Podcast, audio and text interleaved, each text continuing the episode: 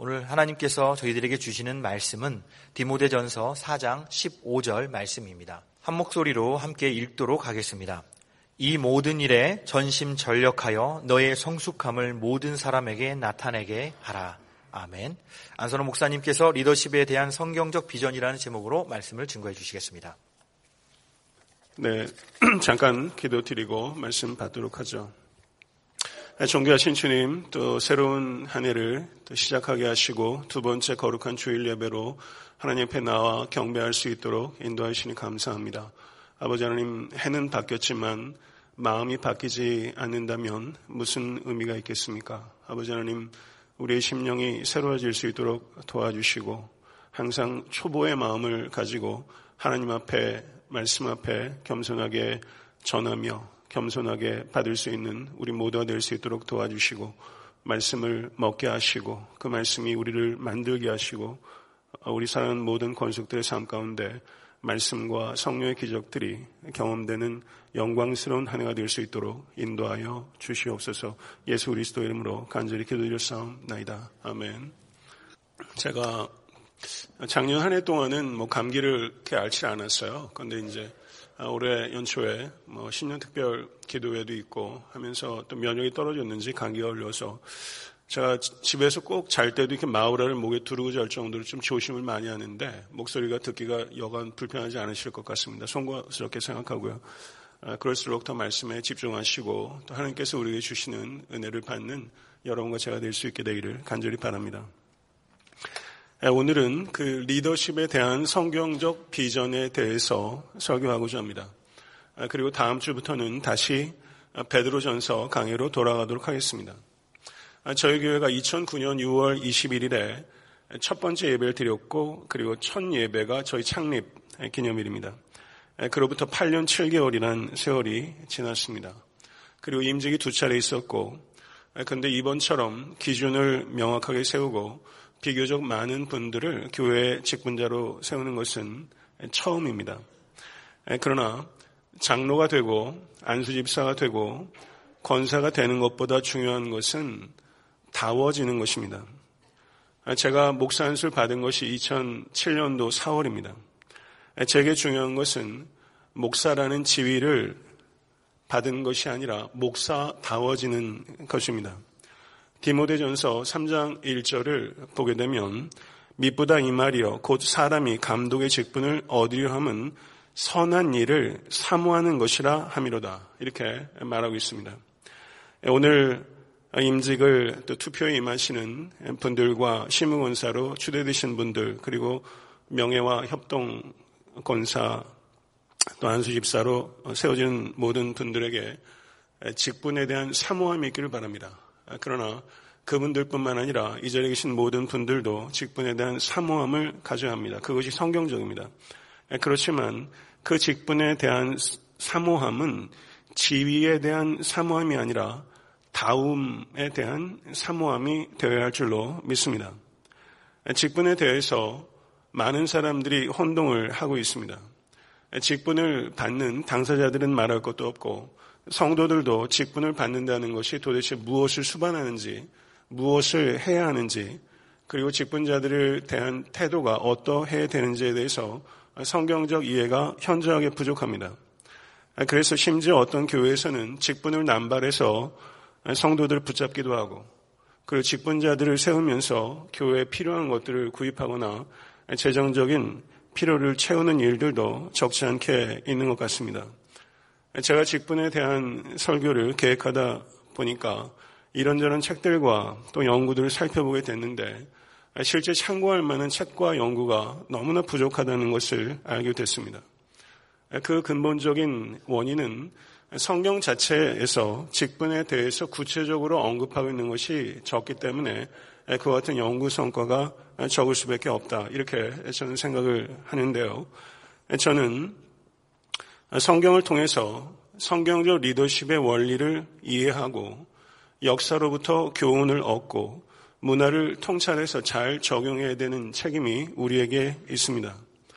저는 추후에도 성경적 리더십에 대해서 그리고 성경의 인물과 교회 역사 속의 인물들의 리더십에 대해서 꾸준히 연구하고 그리고 말씀을 전하고자 합니다. 그리고 우리 모두가 리더의 품격을 갖기를 간절히 소원하고 또 우리 특별히 자라나는 우리 자녀들이 영적 리더로서 그리고 세상의 리더로서 성장하기 위해서 우리가 성경적 리더십을 정확하게 이해하고 또 거기에 입각해서 교육하는 것은 매우 중차대한 교회의 직무라고 생각합니다. 아, 교회는 직분에 지나치게 집착하는 분들도 있고 직분을 지나치게 경시하는 분들도 있습니다. 잘 아시는 대로 우리가 살고 있는 시대는 포스트 모더니즘 시대입니다. 포스트 모더니즘 시대의 가장 중요한 특징은 탈권위라고 할 수 있습니다. 사방으로 뻗친 거미줄을 한번 생각해 보십시오. 그럼 거미가 어디에 있습니까? 거미줄의 정중앙에 거미가 포진하고 있습니다. 사방으로 뻗친 거미줄의 정중앙에 거미가 포진하는 것처럼 우리가 삶의 네트워크가 전방위로 퍼져 있는데 그 중앙에 우리 자신이 포진하고 있는 시대, 그것이 바로 포스트 모더니즘 시대입니다. 지적 권위, 정치적 권위, 도덕적 권위, 그리고 심지어 종교적 권위도 거의 해체 단계에 들어간 것입니다. 저는 권위의 타락과 남용에 대해서 우리가 명확한 경각심을 가는 것은 분명히 중요한 일이지만 모든 권위에 대해서 우리가 의심하고 부정하는 것은 결코 하나님의 뜻이 아니라는 것을 우리가 명확하게 이해될 필요가 있다는 것을 말씀드리고 싶습니다. 저는 에탄타 섬기는 교회에 경건한 권위가 세워지기를 간절히 소망합니다. 그리고 하나님께서는 경건한 권위를 인정하고 존중하라는 소명을 우리 모두에게 주셨다는 것을 받아들이실 수 있게 되기를 바랍니다. 히브리서 13장 7절은 너희를 인도하는 자들에게 순종하고 복종하라 라고 말을 하고 있습니다. 직분자에게는 신뢰받는 사람으로 꾸준하게 성장해야 되는 책임이 있고 교회 성도들에게는 직분자들에게 신뢰를 주어야 하는 책임이 있습니다. 건강한 성도와 건강한 교회의 가장 중요한 표직 가운데 하나는 경건한 권위에 대한 존중입니다. 이 존중이 우리 교회 가운데 넘쳐날 수 있게 되기를 간절히 바랍니다. 사랑하는 성도 여러분, 하나님께서는 우리 모두가 그리스도인들이 본받을 만한 모델이 되기를 원하십니다. 그리고 그 중에서 직분자로 세워지는 분들은 교회가 공개적으로 인정하는 본이라고 할 수 있습니다. 그리스도인들이 어떻게 살아야 하는가? 여기 이분을 보십시오. 이렇게 교회가 공개적으로 선포하는 것이 임직식이라고 할 수 있는 것입니다. 그러나 저희가 공개적으로 본이라고 세우는 직분자들 역시 완벽한 본은 아니고 회중 가운데서 가장 탁월한 본이기 때문에 직분자로 세워지는 것도 아닙니다. 제가 신학을 한 8년여 공부를 하고 부목사로 한 3년 섬기고 또 교회를 개척해서 이제 8년 목회를 하면서 제가 많은 성도님들을 배웠죠. 그런데 제가 목사이지만 사실은 목사인 저보다 훨씬 하나님 앞에서 순수하고 그리고 깊이 있고 신중하고 그리고 헌신된 성도님들 적지 않게 만났습니다. 저보다 훌륭하신 분들이 성도들 가운데 이 자리에도 저는 많이 있다고 생각합니다. 오늘 직분자들 가운데 투표로 세워지는 분들께서도 자신보다 뛰어난 믿음의 본들이 회중 가운데 적지 않게 있다는 것을 항상 잊지 않고 염두에 두시는 겸손함을 배울 수 있게 되기를 간절히 소원합니다. 그렇기 때문에 직분자가 된다는 것은 경주의 끝이 아니라 정반대로 경주의 시작이라는 것을 저는 말씀드리고 싶습니다. 이 자리에 계신 모든 권속들 그리고 제가 한 사람도 예외 없이 우리는 경주하고 있습니다. 우리의 경주의 목표는 그리스도의 온전함입니다. 그러나 직분자로 세워지는 분들께서는 앞으로 그 경주를 더욱더 신중하고 급박하고 그리고 공개적으로 달리기 시작했다는 것을 깊이 명심하시고 달리실 수 있는 모든 직분자들 되실 수 있게 되기를 바랍니다. 저는 영적 리더의 성경적 비전 가운데 오늘은 특별히 세 가지 중요한 소주제에 대해서 말씀을 드리겠습니다. 첫 번째는 리더의 성품이고 두 번째는 리더의 영성이고 세 번째는 리더의 성장입니다. 첫 번째로 리더의 성품입니다. 성경에는 교회를 어떻게 운영하라라는 구체적인 지침이 거의 없습니다. 그러나 교회 영적 리더들의 성품이 어떠해야 되는지에 대해서는 매우 구체적입니다. 디모데 전서 3장 1절에서 7절의 말씀을 보게 되면 이렇게 언급하고 있습니다. 미쁘다 이 말이요. 곧 사람이 감독의 직분을 얻으려 하면 선한 일을 사모하는 것이라 함이로다. 그러므로 감독은 책망할 것이 없으며 한 아내의 남편이 되며 절제하며 신중하며 단정하며 나그네를 대접하며 가르치기를 잘하며 술을 즐기지 아니하며 구타하지 아니하며 오직 관용하며 다투지 아니하며 돈을 사랑하지 아니하며 자기 집을 잘 다스려 자녀들로 모든 공손함으로 복종하게 하는 자라야 할지며 사람이 자기 집을 다스릴 줄 알지 못하면 어찌 하나님의 교회를 돌보리요 새로 입교한 자도 말치니 교만하여 마귀를 정죄하는 그 정죄에 빠질까 하며 또한 외인에게서도 선한 증거를 얻은 자라 할지니 비방과 마귀의 올무에 빠질까 염려하라. 하나님의 말씀입니다. 여기에서 언급하고 있는 여러 자격 조건들 가운데 가르치기를 잘하며 라는 자격 조건을 제외하면 모두 다 성품과 도덕적 자질과 관계되는 것입니다. 사회적 지위나 소유와 연관되는 것 단 한 가지도 없습니다. 영적 리더는 행함뿐만 아니라 두잉뿐만 아니라 됨, 빙을 통해서 성도를 섬기는 사람이라는 것을 우리는 분명하게 기억해야 되는 것입니다. 됨이 무너지면, 됨됨이가 무너지면 행함은 한순간에 무너지게 되는 것이고, 그리고 결코 열매를 맺지 못한다. 이것이 성경이 우리에게 가르치는 바라는 것이죠. 저는 디모데 전서 3장 1절에서 그 이하의 말씀, 그리고 디도서 1장 5절에서 9절의 말씀을 중심으로 성경에서 언급하고 있는 리더의 성품에 대한 부분들을 망라해서 제가 요점적으로 설명을 드리고자 합니다. 영적 리더에게는 책망할 것이 없어야 한다라고 강조하고 있습니다. 이것은 영적 리더의 도덕적 완전함을 의미하는 것이 아닙니다. 눈에 띌 정도로 부정한 행위나 부도덕을 의심받는 사람이어서는 안 된다는 뜻입니다. 그리고 성과 결혼의 영역에 있어서 신실해야 합니다. 그리고 자신을 다스릴 수 있는 힘이 있어야 합니다. 자신을 다스릴 수 있는 힘이 없는 사람이 다른 사람을 다스릴 수 없기 때문입니다. 그리고 가정을 잘 다스리는 사람이어야 한다는 것을 매우 중요하게 강조하고 있습니다.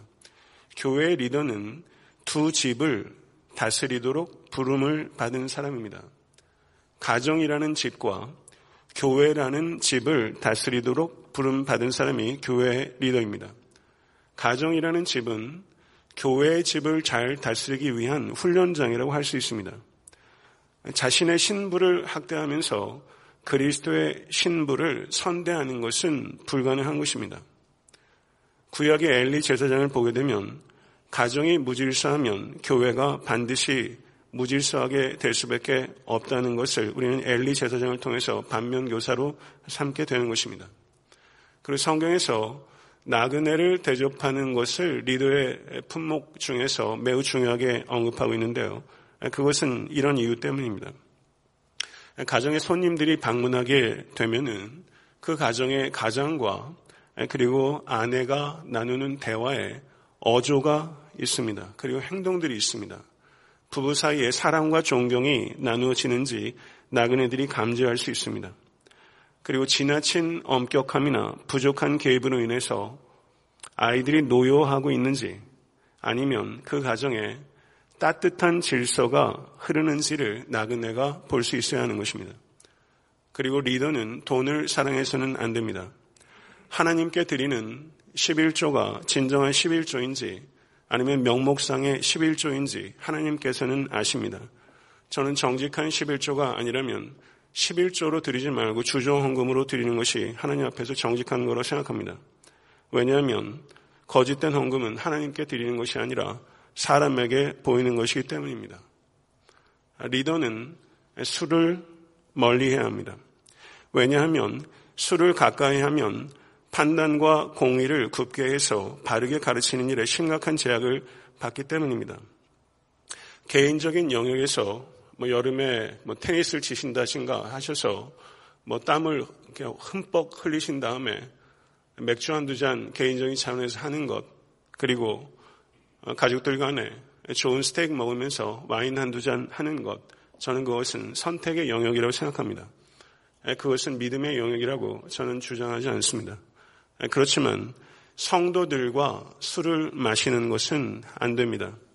왜냐하면 가볍게 술을 마시는 것 자체가 죄가 아니라 그 모습을 통해서 연약한 지체가 실족하는 것이 죄가 되기 때문입니다. 이것이 성경적 원리입니다. 영적으로 교만한 자가 돼서는 안 됩니다. 직분을 받은 후에는 더욱더 겸손해져야 됩니다. 교회의 리더는 목자이면서 동시에 양이라는 특징을 갖고 있습니다. 리더에게는 반드시 양의 냄새가 나야 됩니다. 교회 영적 리더는 이 역설을 반드시 이해하는 겸손한 사람이어야 된다는 것을 기억하십시오. 교회의 리더가 양의 냄새가 나지 않는다면 그것은 매우 위험한 상태에 들어갔던 것을 의미하는 것이고 저는 가장 고약한 교만이 무엇인가? 그것은 배우지 않는 교만이라고 생각합니다. 저는 목회자가 부단히 배워야 된다고 생각합니다. 그리고 제가 배우고 연구하는 것을 통해서 성도들에게 유익을 나눠주기 위해서 저는 강대상에 서기 전에 제 책상에서 한결같이 배움에 충실한 학생이 될 때, 저는 은퇴할 때까지 목회자의 직분을 잘 감당할 수 있다고 생각합니다. 어느 누구도 배우지 않게 되면 제 고집대로 할 수밖에 없고, 그리고 제 고집대로 안 되면 분을 내게 됩니다. 자기 중심적이고 사람을 그리스도께 붙이지 않고 자신에게 붙이고 자기 사람 만들고 따지기 좋아하고 지나치게 강요하고 거칠고 성급하고 폭발하기 쉬운 리더는 교인과 교회를 짓밟는 코끼리입니다. 교인과 교회를 짓밟는 가장 빈번한 코끼리는 목사입니다. 저는 제가 코끼리가 될 수 있는 위험이 항상 있다고 생각합니다. 저는 목회를 하면서도 저뿐만 아니라 제 후임으로 오게 될 목사가 언젠간 오겠죠. 저는 제가 코끼리가 되거나 제 후임자가 코끼리가 되는 것을 걸러낼 수 있는 제도적 장치가 반드시 필요하다고 생각하고 있고 이것에 대해서 당회에서도 오랫동안 이야기해왔습니다. 저는 반드시 그 장치를 만들 것입니다. 저는 진실로 제가 교회와 교인들을 짓밟는 코끼리가 된다면 저는 제도적 장치에 의해서 걸러지는 것이 아니라 제 스스로 물러날 것입니다. 저는 장로의 임기를 휴무를 포함해서 이번에 9년으로 제한하는 것은 누구라도 코끼리가 될 수 있는 위험이 있다고 생각하기 때문이고 그렇게 되지 못하도록 안전장치로 제도적 장치를 만든 것이라는 것을 말씀드리고 싶습니다. 저희 교회가 이제 뭐 아이들까지 포함하면 분명하게 출석 교인이 700명을 넘어섰으니까 교회가 경영적인 요소가 필요한 것은 사실입니다. 그렇지만 교회에 있어서 리더에게 있어서 필요한 것은 경영 능력보다 경건한 성품이라는 것을 성경은 우리에게 분명하게 말하고 있다는 것을 우리 모두 기억해야 될 것입니다. 평범한 리더십을 가진 경건한 리더가 있습니다. 그리고 비범한 리더십을 갖춘 성품적 결함이 있는 리더가 있습니다. 어느 쪽이 더 나은 것입니까? 평범한 리더십을 가진 경건한 리더가 교회에 훨씬 유익하다는 것이죠. 비범한 리더십을 가지고 있어도 성품적인 결함을 가지고 있으면 그것은 교회에 득이 되지 않고 독이 될 수 있기 때문입니다. 그리스도의 성품이 가장 강력한 능력이라는 것을 우리 모두는 생각해야 되는 것입니다. 제가 이와 같은 리더십에 요구되는 성품적인 요소들을 보면서 정작 제 자신 안에도 많은 것들이 미흡하다는 것을 느끼고 여러분께 솔직하게 고백하고 그리고 또 송구스럽게 생각하는 바입니다. 아마 이번에 임직하시는 분들께서도 아마 한결같이 스스로 안에서 많은 부족한 것들을 느끼실 수도 있다고 생각합니다. 저는 저를 포함해서 이번에 임직하신 분들과 이전에 함께 하신 모든 권속들께서 복음이 나의 성품을 변화시키고 있다는 것을 나타낼 수 있게 되기를 간절히 소망합니다. 두 번째는 리더의 영성에 대해서 말씀을 전하고자 합니다. 영성은 하나님과의 동행의 결과입니다. 모든 사역에 구슬을 꿰는 줄과 같은 것이 하나님과의 사귐입니다. 하나님과의 사귐이 없는 사역은 끈이 떨어진 구슬과 같아서 그것은 땅바닥에 놔둔 구수밖에 없다는 것이죠. 하나님과의 사귐은 말씀과 기도를 통해서 성장하게 되는 것입니다. 그런데 많은 교회 리더들이 하나님의 말씀에 의지하기보다 자신의 경력과 경험에 의존합니다. 리더가 된다는 것은 운을 떼는 것입니다. 운을 뗀다는 것은 방향을 제시한다는 뜻입니다. 방향을 제시할 수 있기 위해서는 반드시 말씀이라는 나침판에 의지해야 되는 것입니다. 교회에서 절대적 권위를 가지고 있는 것은 목사도 아니고 장로도 아니고 그리고 교회 어느 유력한 사람도 아니고 교회 절대적 권위를 가지고 있는 사람은 가지고 있는 것은 오직 말씀입니다. 저는 성도들을 섬기는 사람이지만 제 목회의 궁극적인 목적은 성도들을 위한 것이 아니라 하나님을 위한 것이고 이번에 세워지는 직분자들도 목회자가 바른 방향으로 간다면 목회자를 잘 보필해야 되지만 직분자가 궁극적으로 섬기는 이는 목사가 아니라 하나님입니다. 사랑하는 성도 여러분, 우리가 성경을 사랑한다고 말하면서 실제 성경을 읽지 않는 사람들이 너무나 많습니다. 그럴 때 생기는 문제는 성경에 순종하지 않고 성경을 이용하는 것입니다. 성경을 이용하는 리더처럼 위험한 존재가 없습니다. 성경을 모르는 것도 죄지만 성경을 자의로 이용하는 것은 더 큰 죄입니다. 교회 리더들은 말씀을 가르치고 순종하고 시행할 때만 권위를 가질 수 있고 유지할 수 있다는 것을 저와 교회 모든 리더들은 반드시 잊지 않고 기억할 수 있게 되기를 간절히 바랍니다.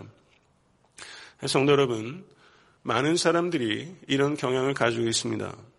말씀을 받게 되면 그 말씀을 나에게 적용하려고 하지 않고 타인에게 적용하려고 하는 경향을 가지고 있습니다. 리더가 되면 될수록 그러한 경향이 더 강해집니다.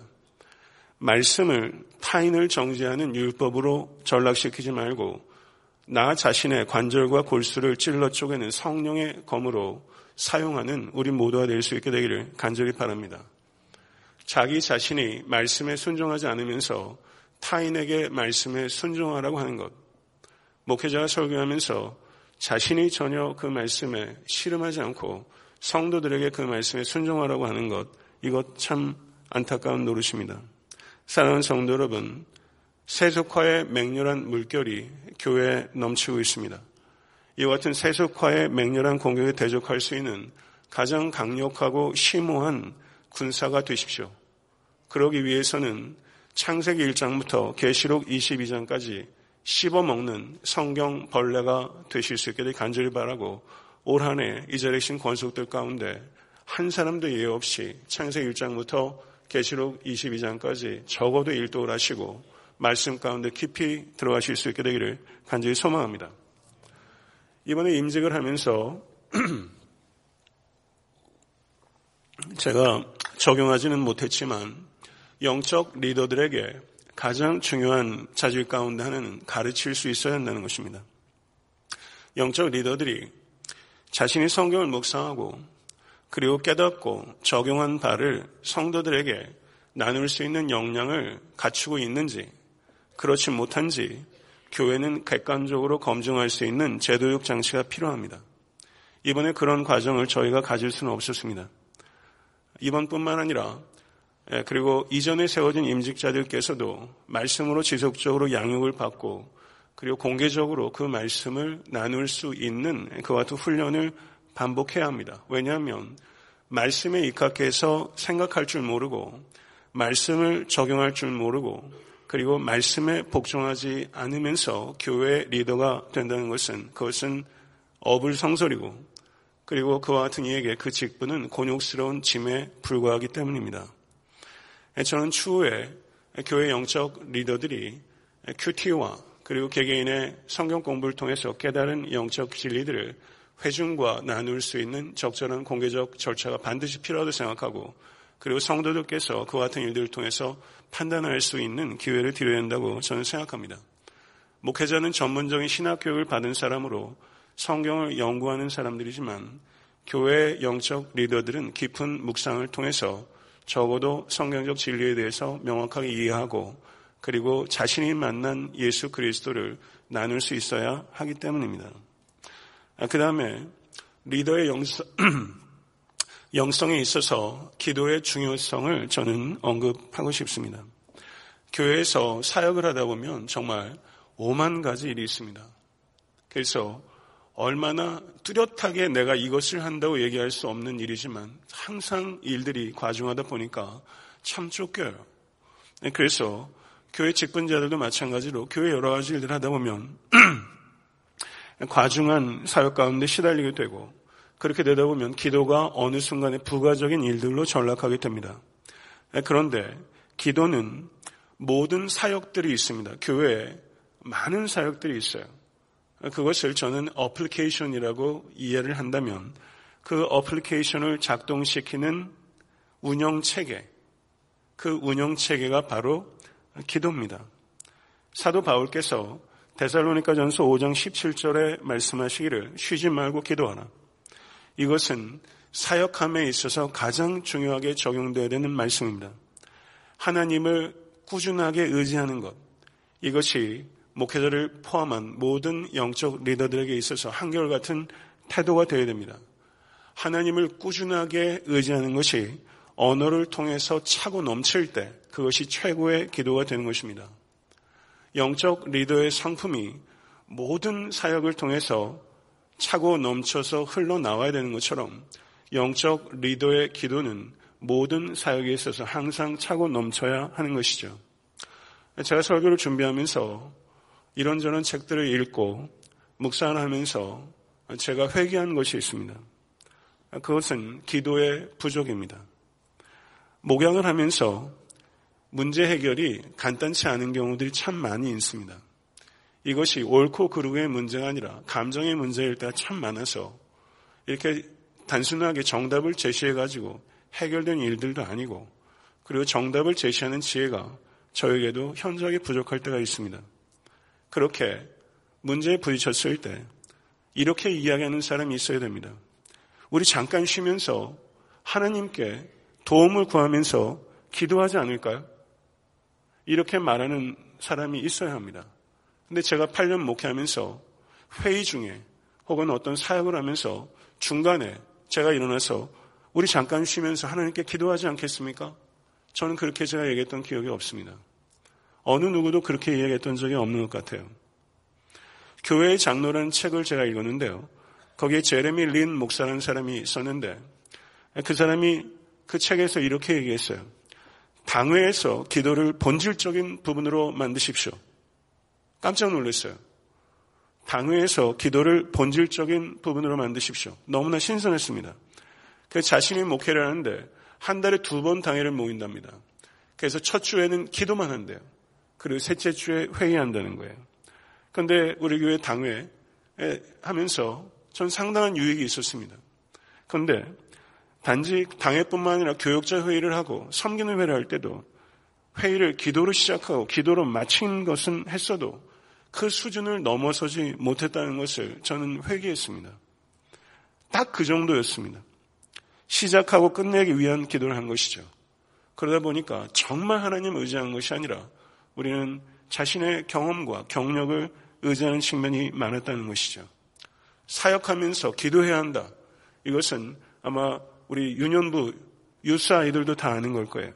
그런데 사역하면서 기도해야 된다라고 말하면서 정작 사역하면서 가장 게을리 하는 것이 기도하는 것입니다. 우리는 기도를 늘려야 합니다. 우리는 회의하는 만큼 기도를 늘려야 합니다. 교회의 장로라는 책에서 이 제레미 린 목사가 양력을 보니까 제가 공부한 학교에서 공부를 하신 선배더라고요. 고든 콘웰에서 공부를 했는데 책을 읽는데 어디서 많이 듣던 이름이 나오는 거예요. 닥터 메러디스 클라인이라는 사람이 구약학자거든요. 이 사람 책은요, 미국 출판사가 출판을 안 해요. 영어가 너무 어렵대요. 희한한 사람이에요. 근데 편집을 안 해요. 얼마나 똥꼬집인지 몰라요. 출판사 수에서 책을 출판하지 않는 세계 최고의 석학이에요. 근데 이 사람이 입스위치 Presbyterian Church에 출석하 있는데 제가 그 교회 3년 다녔거든요.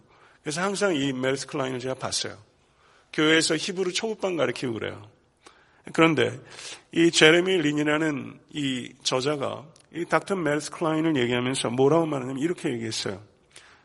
닥터 메러디스 클라인은 하나님을 알고 하나님께 말하고자 하는 열망을 내 마음속에 불러일으킵니다. 이렇게 말했어요. 닥터 메러디스 클라인은 하나님을 알고 하나님께 말하고 싶은 열망을 제 마음에 불러일으킵니다.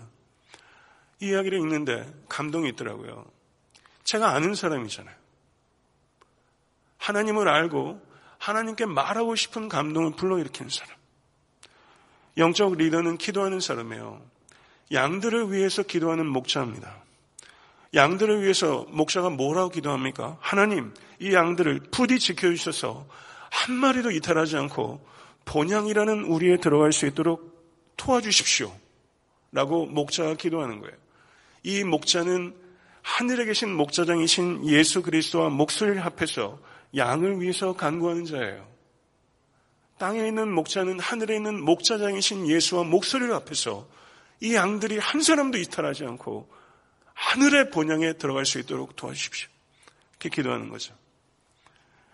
저는 우리 교회 모든 교육자들과 또한 직분자들, 그저 이 자리에 계신 함께하는 모든 분들, 저는 제가 오늘 드리는 설교와 직분자들께 특별히 강조해서 말씀드리는 경우이지만 이 자리에 계신 모든 분들에게 적용되는 이야기예요. 사랑하는 성도 여러분, 닥터 메러디스 클라인처럼 여러분과 저를 통해서 그분을 보면 누군가의 영혼에 하나님을 알고 하나님께 말하고 싶은 열망이 일어나는 사람. 여러분의 삶은 그렇게 이끌어 가실 수 있기를 간절히 축원합니다. 세 번째는 리더의 성장에 대해서 말씀을 드리겠습니다. 저는 오늘 리더의 성품과 리더의 영성에 대해서 말했어요. 찔림이 있어야 합니다. 왜냐하면 제 자신도 찔리기 때문이에요. 성도 여러분, 하나님께서 보기를 원하시는 것, 그것은 리더의 완벽함이 아니에요. 리더의 진보예요. 디모데전서 4장 11절 16절은 너는 이것들을 명하고 가르치라. 누구든지 내 연수함을 업신여기지 못하게 하고 오직 말과 행실과 사랑과 믿음과 정절에 있어서 믿는 자에게 본이 되어 내가 이를 때까지 읽는 것과 권하는 것과 가르치는 것에 전념하라. 내 속에 있는 은사, 곧 장로의 회에서 안수받을 때 예언을 통하여 받은 것을 가볍게 여기지 말며 이 모든 일에 전심전력하여 너의 성숙함을 모든 사람에게 나타나게 하라. 내가 내 자신과 가르침을 살펴 이 일을 계속하라. 이것을 행함으로 내 자신과 내게 듣는 자를 구원하리라. 이런 얘기를 해야 되는지 안 될지 모르겠지만 제가 옛날에는 날씬했거든요. 몸매가 갈수록 가관입니다. 몸매가 엉망인 사람이 피트니스 센터에서 코치를 한다면 그 사람 밑에서 워크아웃 하는 거 배울 사람은 없어요. 그렇죠. 몸매가 엉망인 사람이 다이어트하고 체력 관리하는 거못 가르쳐요. 만약에 경건하지 않고 이기적인 리더가 나를 본받으십시오 하는 것을 듣고 배울 사람은 없다는 얘기입니다. 만약에 영적 리더가 여러분 이제부터 내가 하는 말 잘 들으세요. 여러분들은 내가 사는 대로 살면 안 됩니다. 내가 말하는 대로만 사십시오. 이렇게 말한다면 이 개그거든요. 그런데 실제 교회 개그가 더 많습니다. 영적 리더들이 이렇게 이해하는 것과 같아요. 사는 것으로 본이되지 못하고 말하는 대로 살라는 거예요. 이 갈등이 없는 사람은 없죠. 그렇지만 교회가 코미디판이 된 거 있어요. 디모데는요, 약 30대 중반입니다. 회중 가운데는 그의 연소함을 인해서 그의 리더십을 의심하는 사람들이 있었어요. 그리고 사도 바울께서도 내내 사역하면서 이 위대한 사도가 항상 리더십의 문제로 공격을 당했어요. 사도 바울은 항상 그 문제에 휘달렸어요. 사도 바울의 권위에 항상 의문을 던졌어요. 근데 사람들은요, 자기의 리더십이 공격을 받게 되면 방어 기제가 발동합니다. 그러면요, 예외 없어요. 저도 마찬가지고 모든 리더들은 그런 충동을 받아요. 힘으로 누르고 싶은 유혹이에요. 근데 성경은요, 힘을 사용하지 말고 본이 되어 가르치라. 힘이 아니라 본이 되라. 이게 성경적 가르침이에요. 굴림하는 우두머리가 되지 말고 본이 되는 모델이 되라. 이것이 성경적 가르침입니다. 본이 되기 위해서 디모데에게 준 바울의 권면은 읽는 것과 권하는 것과 가르치는 것에 창념하라. 은사를 사용하라. 모든 일에 전심전력하라. 이렇게 말하고 있어요. 사랑하는 성도 여러분, 언제 전심전력해 보셨습니까? 작년 살아오시면서 정말 전심전력해 보셨어요. 저는 제가 고등학교 2학년 때 달렸던 달리기가 아직도 생각이 나요. 고등학교 제 2학년 때는 제가 체력적으로 정말 피크였어요. 달릴 때 제 다리가 공중에 뜨는 것 같더라고요. 정말 달, 잘 달려지는 거예요. 그 100m를 finish line을 탁 통과할 때 그 벅찬 감격이라. 저보다 훨씬 빨리 뛰는 사람도 있더라고요. 제가 우리 반에서 제일 빨랐어요. 12초 8이었어요. 정말 100m 트랙에. 제 나름대로는 빨랐어요. 그 다음부터는 허리 문제 생겨, 목이래. 그러니까 아마 100m 달리기 해본 적도 없지만 아마 뛰게 되면 30초 안에 들어가는지 모르겠어요. 전심 전력해 본 적 언제세요? 읽는 것과 권하는 것과 가르치는 것에 참념하고 모든 일에 전심 전력해 보는 거예요. 정말 안타까운 거는요. 성공하지 못해서 성취하지 못해서가 아니라 전심 전력하지 본 적이 없다는 거. 이거 안타까운 노릇이라고 저는 생각해요. 올 한해 살면서 정말 가슴이 벅찰 정도로 갈빗대가 버그러질 정도로 한번 전심전력으로 하나님의 나라와 영광을 위해서 그리고 잃어버린 영혼들을 위해서 한번 여러분 그렇게 달려보시라. 그렇게 저는 권하고 싶어요. 그게 젊은이죠. 영적 리더는 자신은 배우지 않고 그리고 자신은 소홀히 하면서 다른 사람을 가르치고 섬기는 일에 집중하는 사람이 아닙니다. 사도행전 20장 28절을 보게 되면 경청하십시오. 너희는 자기를 위하여 또는 온 양떼를 위하여 삼가라. 이렇게 말하고 있어요. 자기를 위하여 또는 온 양떼를 위하여 삼가라. 이 말씀은 다른 사람을 돌보느라 자신을 소홀히 해서도 안 되고 자신에게 몰두하느라 다른 사람을 소홀히 해서도 안 된다는 뜻입니다. 헌신은 무엇인가? 자신을 돌보지 않는 게 헌신이 아니에요. 이것을 우리는 이 균형을 우리는 잘 알아야 합니다. 너희는 자기를 위하여 또는 온 양떼를 위하여 삼가라. 막 중생한 성도에게 예수님을 동행하는 법이 무엇인지를 볼 수 있는 사람이 필요합니다. 저희 교회에도 아직 중생하지 않은 사람이 있고 막 중생한 사람이 있어요. 그러면 그분이 물어요. 여러분에게 와서 묻는 다음 물어보세요. 저는 이제 막 중생했습니다. 예수님과 동행하는 법을 누구에게 배워야 합니까? 라고 하면 여러분 누구를 이야기하시겠어요? 떠오르세요? 목사의 등을 볼 수 있어야 합니다. 목사의 등을 보면서 성도가 따라갈 수 있어야 돼요. 근데 성도에게는요, 목사의 등만 필요한 게 아니에요. 리더의 등이 필요해요. 목사의 등을 보고 따라하는 것보다 같은 성도의 등이 훨씬 더 영향을 끼칠 때가 많아요. 만약에 누군가가 예수님과 동행하는 한 사람을 나에게 소개해 주십시오. 라고 이야기를 한다면 금방 떠오르는 그 사람, 그 사람이 바로 이 자리에 계신 여러분들 각자가 될 수 있게 되기를 간절히 축원합니다. 사도 바울은 빌립보서 3장 17절에서 형제들아 너희는 함께 나를 본받으라. 그리고 너희가 우리를 본받은 것처럼 그와 같이 행하는 자들을 눈여겨보라. 이렇게 말했어요. 이 월딩이 바뀌고 있어요. 너희는 함께 나를 본받으라. 그리고 너희가 우리를 본받은 것처럼 나를이라고 얘기했는데 우리를이 된 거예요. 그럼 이 우리는 누구냐 사도 바울 플러스 디모데입니다.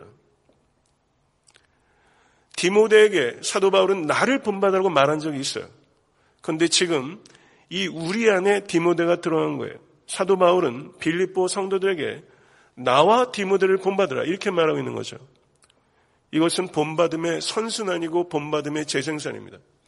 저는 에탄타 섬기는 교회가 나를 본받으라고 말할 수 있는 목사가 필요하고 그리고 나를 본받으라고 말할 수 있는 목자가 필요하고 장로가 필요하고 안수집사가 필요하고 권사가 필요합니다.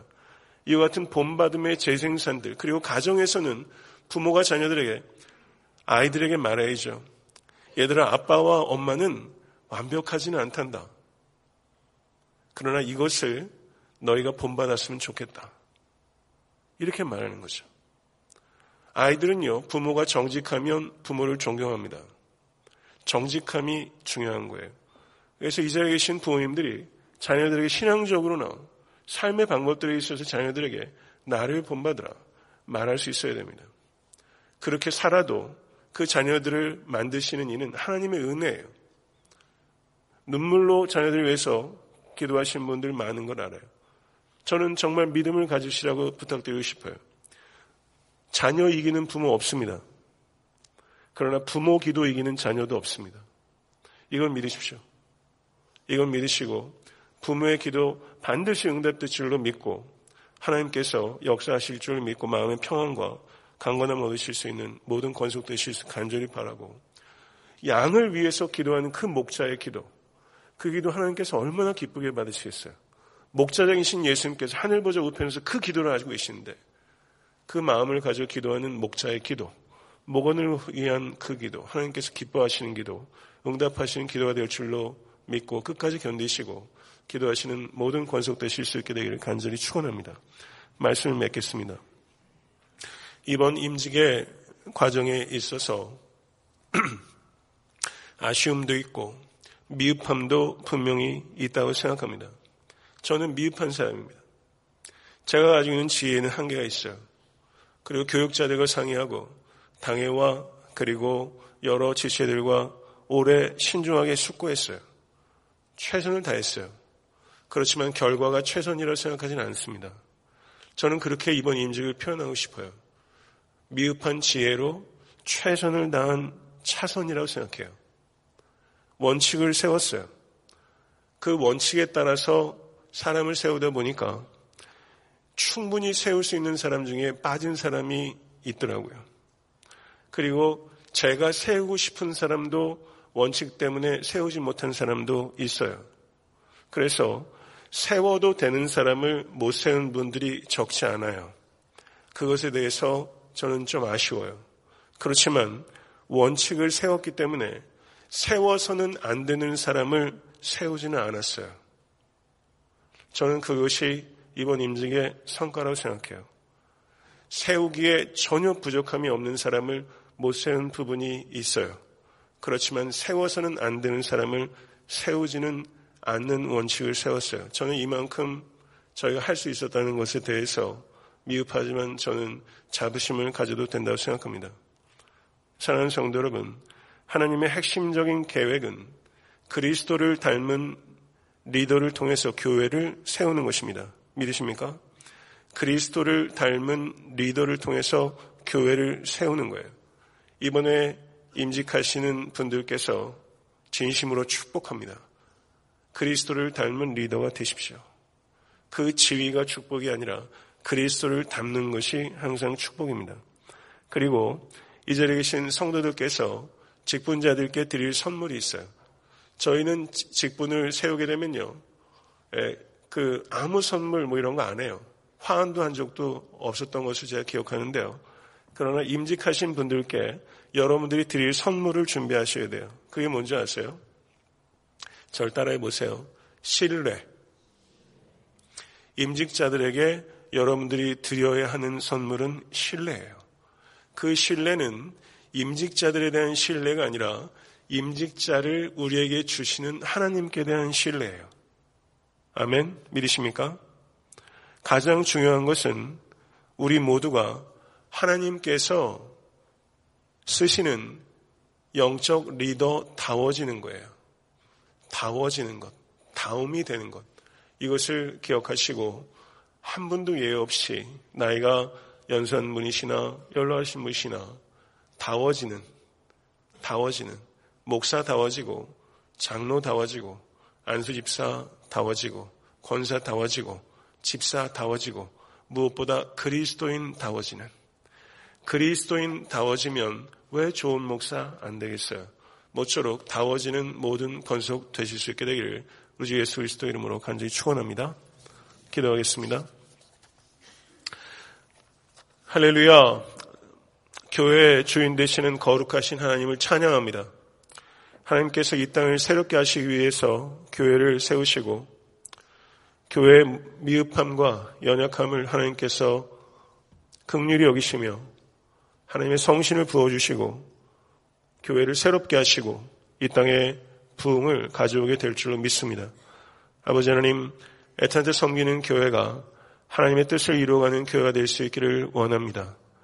그때만 교회로 의미와 가치를 갖고 있습니다. 아버지 하나님, 오늘, 오늘 새롭게 임직자를 선출하는 투표가 있습니다. 교회에 이와 같이 귀한 선물을 허락하시니 감사합니다. 아버지 하나님, 임직자들을 주께서 그리스도인다워질 수 있도록 그리고 하나님의 사람 다워질 수 있도록 하나님의 성신을 부어주시고 말씀으로 인도해 주시며 부단히 배우며 양의 냄새가 나는 리더가 될 수 있도록 도와주시고 성품과 영성과 또 부단한 성숙을 통해서 많은 이들에게 진보를 나타내는 귀한 리더들이 될 수 있도록 주의 역사에 주시옵소서. 또한 이 자리에 함께한 모든 지체들이 우리 모두가 영적 리더다워질 수 있도록 부단하게 성장할 수 있도록 도와주시고 교회의 경건한 권위에 대해서 마땅한 신뢰와 존경을 나타내는 건강한 교회가 될 수 있도록 역사하여 주시옵소서. 예수 그리스도 이름으로 간절히 기도드렸사옵나이다. 아멘.